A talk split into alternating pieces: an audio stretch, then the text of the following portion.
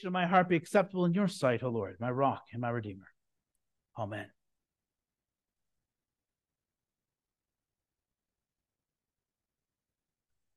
Doo doo. No, I don't mean the hymn we just muddled through. No, in today's text, St. Paul talks about doo doo. Well, no, he never comes out and actually says it. He talk, he's talking all about things we do in our lives that we shouldn't do and don't want to do, and all that doo doo that this can cause in our relationship with God as a result of our sin. As our text read earlier. For I do not do what I want, but I do the very thing I hate. And later, for I do not do the good I want, but the evil I do not want is what I keep on doing listening to our text, one can't help but be left with the impression that our tendency to sin is so ingrained that it seems as though no amount of discipline, effort, willpower, or prayer will ever be able to break us free. The sin we try to avoid rears its ugly head and trips us up day after day. The good we pledge to do never seems to get done. Well, at least not properly what hope is there for sinners like us? When St. Paul himself seems to struggle with this. He starts off by confessing, I fail to avoid the evil I do not want to do. St. Paul was frustrated by his failures. He was frustrated that regardless of the fact that God called him for a very special ministry and he knew God was with him, he still succumbed to temptation. Yes, even St. Paul struggled with sin. When you read through scripture, you notice that it, it doesn't ever present its heroes as squeaky clean, except Jesus, that is, but we'll get back to that later. No, quite often we're told about the failures of all the great saints than we are about their great accomplishments. Abraham grew impatient for God to give him a child in his old age by his wife Sarai. So he took a concubine instead and sired Ishmael. Later, when he doubted God's ability to protect him from those attracted to his wife Sarah, he lied to protect himself, saying that she was just his sister. Moses killed an Egyptian in a fit of rage. Later, he made excuses in an attempt to avoid God's claim on his life. He didn't trust God and refused to speak before Pharaoh. So God appointed Aaron. He didn't follow God's instructions several times while walking around in the wilderness, breaking the tablets of the Ten Commandments in anger and striking the rock to release the water instead of just speaking to it and letting God's word do the work. Just to name a couple. The great King David committed adultery and then murdered a man in order to try and cover it all up. Later, in pride, he conducted a census just to see how great his kingdom had become. Even St. Peter, the right hand man of Jesus himself, had to be rebuked by Jesus several times. And then on the night of Jesus' betrayal, he denied Jesus three times. And still after that, after he had been forgiven of that, he had to be rebuked in a vision by God to go to the Gentiles. You and I, like all these great all these greats of biblical history, like St. Paul too, have also failed to avoid evil. We still want what we want when we want it. Despite knowing God's law, we still rebel and seek our own pleasures. But not only that, St. Paul goes on to say that not only does he fail to avoid doing evil, but he can't even do good. He says, I fail to do the good I desire to accomplish in verse 19. Once again, we can only nod in agreement, can't we? We do know what we should be doing, but we don't. That's our sinful nature getting the best of us. St. Paul knew this frustration too.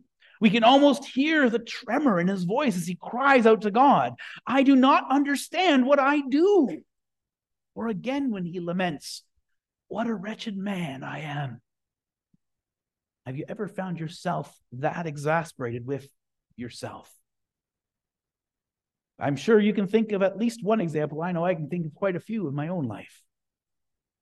You struggle to avoid certain sins in your life and you really try, but then all of a sudden you realize that you just did it again, seemingly without even thinking about it.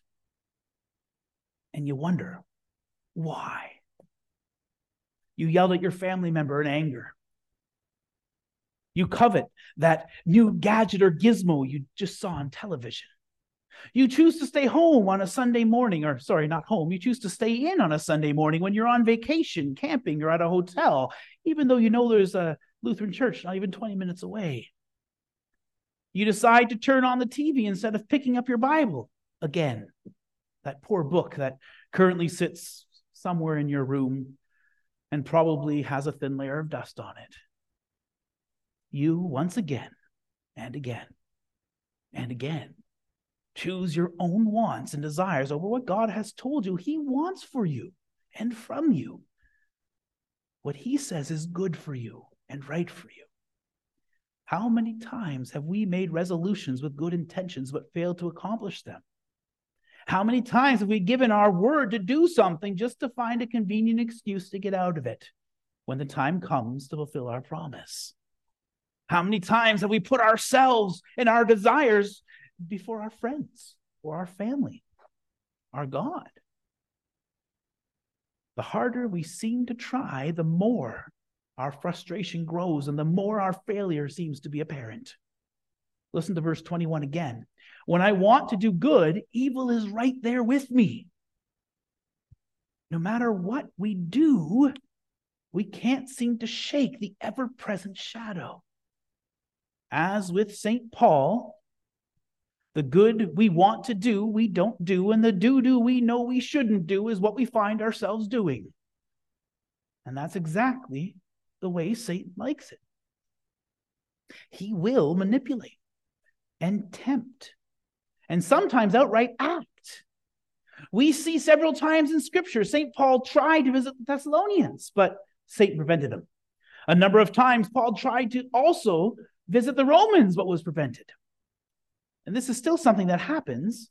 And though often today people make it an excuse, the devil made me do it, sometimes he actually does well, not make you do it per se, but does tempt you to do it or tempt you to avoid doing something you should. Satan uses all our human efforts, all our trying hard in a kind of spiritual judo maneuver to trip us up yet again, to use our strengths, our desires to do what is right in the service of God, to use it against us like when Jesus is in the desert. The Prince of Lies tempts us by making the wrong choices seem like the godly ones. But God said to love one another. How would telling that person that they're, what they're doing is wrong and what they believe about themselves to be wrong, how would that be loving them? Shouldn't we encourage them and, and edify them and support them in their decisions? He'll also remind us of our past failures to try and discourage us from future attempts to do good. But that's wrong too, isn't it? Well, you remember what happened last time you tried to break up a fight? You got a black eye and a bloody nose. It's not your problem. Just walk away. It is through that faulty reasoning that he's ensnared a good portion of Christendom today.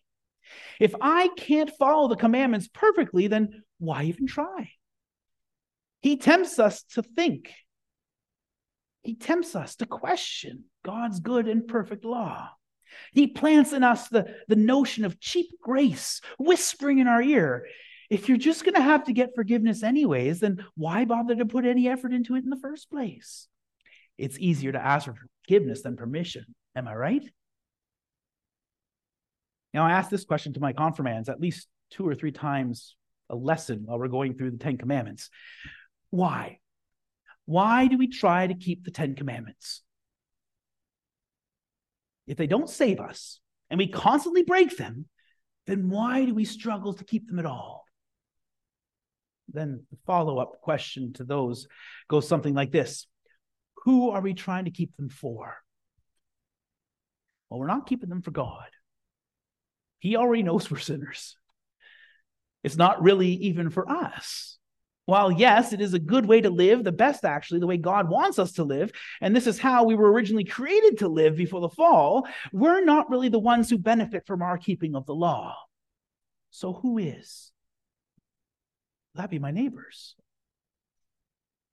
We keep the law to show our neighbor what God wants for their lives. We keep the law to show our neighbor what it is and isn't. Well, excuse me, what is and isn't truly good and right in God's sight. But most importantly, we keep the law to show our neighbor love.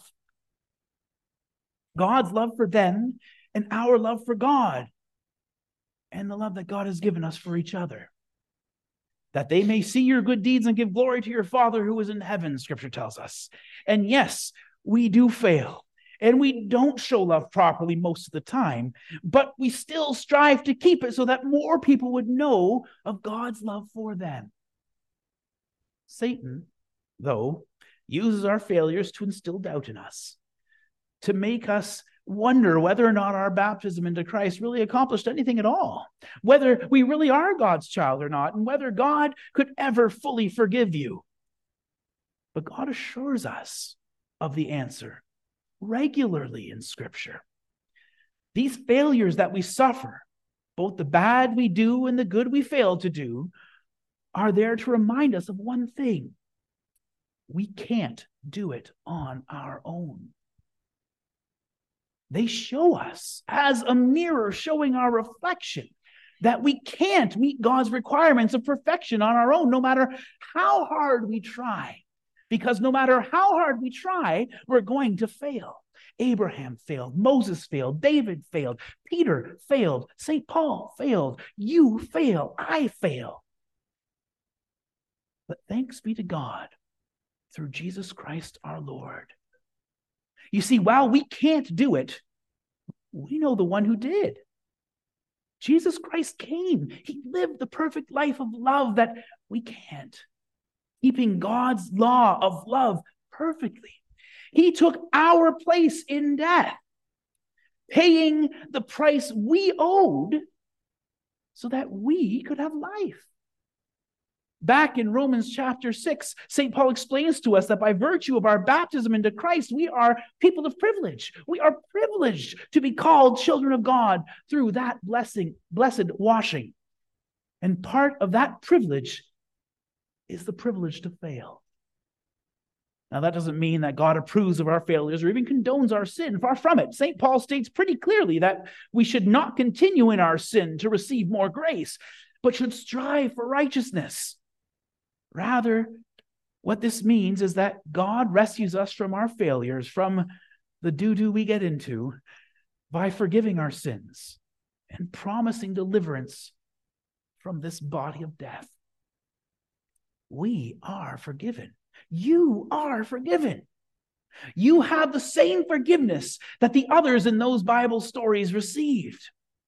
You too have God's grace and mercy in your lives through the work of the very Son of God on your behalf. He delivered you from your failure to avoid evil time and failures to do good time and time again we are forgiven. Through the waters of holy baptism, he washes us clean through water and the word. And in the sacrament of the altar, he feeds us his very body and blood in and with the simple elements of bread and wine. For that very same forgiveness, the forgiveness he won for us on Calvary, that he delivers to us today, regularly, in his word and sacrament. Does all this mean we should forget about avoiding evil and doing good so that God can be glorified even more? Well, to quote St. Paul yet again, by no means. What it does mean, though, is that we should give up the idea of accomplishing these things by our own power, by virtue of our own efforts, or good intentions, or personal resolutions.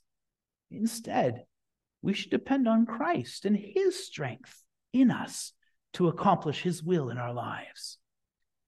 St. Paul's honest and personal admission helps us to understand that we are, as the theologians say, simul justus et peccator, at the same time, saint and sinner. In one sense, we can expect to fail quite a bit, actually. But at the same time, we should not make excuses for our sins. We don't need to wallow in our own guilt. Instead, we need to repent of our sins, recognize them, and turn from them, knowing that in baptism we have been crucified and buried with Christ. The guilt from all our failures has already been nailed to the cross. And so now we strive to keep his commandments not out of duty or desire for salvation, but out of love love for God and love for each other. Our good works don't depend on our ability to perform perfectly, but on the power of Christ sacrificed for us. This new life we have was put on us through baptism. Our gracious God is able to work miracles even through sinners like us. True good works that he lays before us in our path so that we would walk in them. It is him who rescues us from our failures, all the doo doo we get ourselves into, by forgiving our sins and promising to free us from this body of death. When he calls us home to be with him. And so, with confidence, we can and should say with Paul, Thanks be to God through Jesus Christ our Lord. Amen. And the peace of God, which surpasses all understanding, will guard your hearts and minds through faith in Christ Jesus. Amen.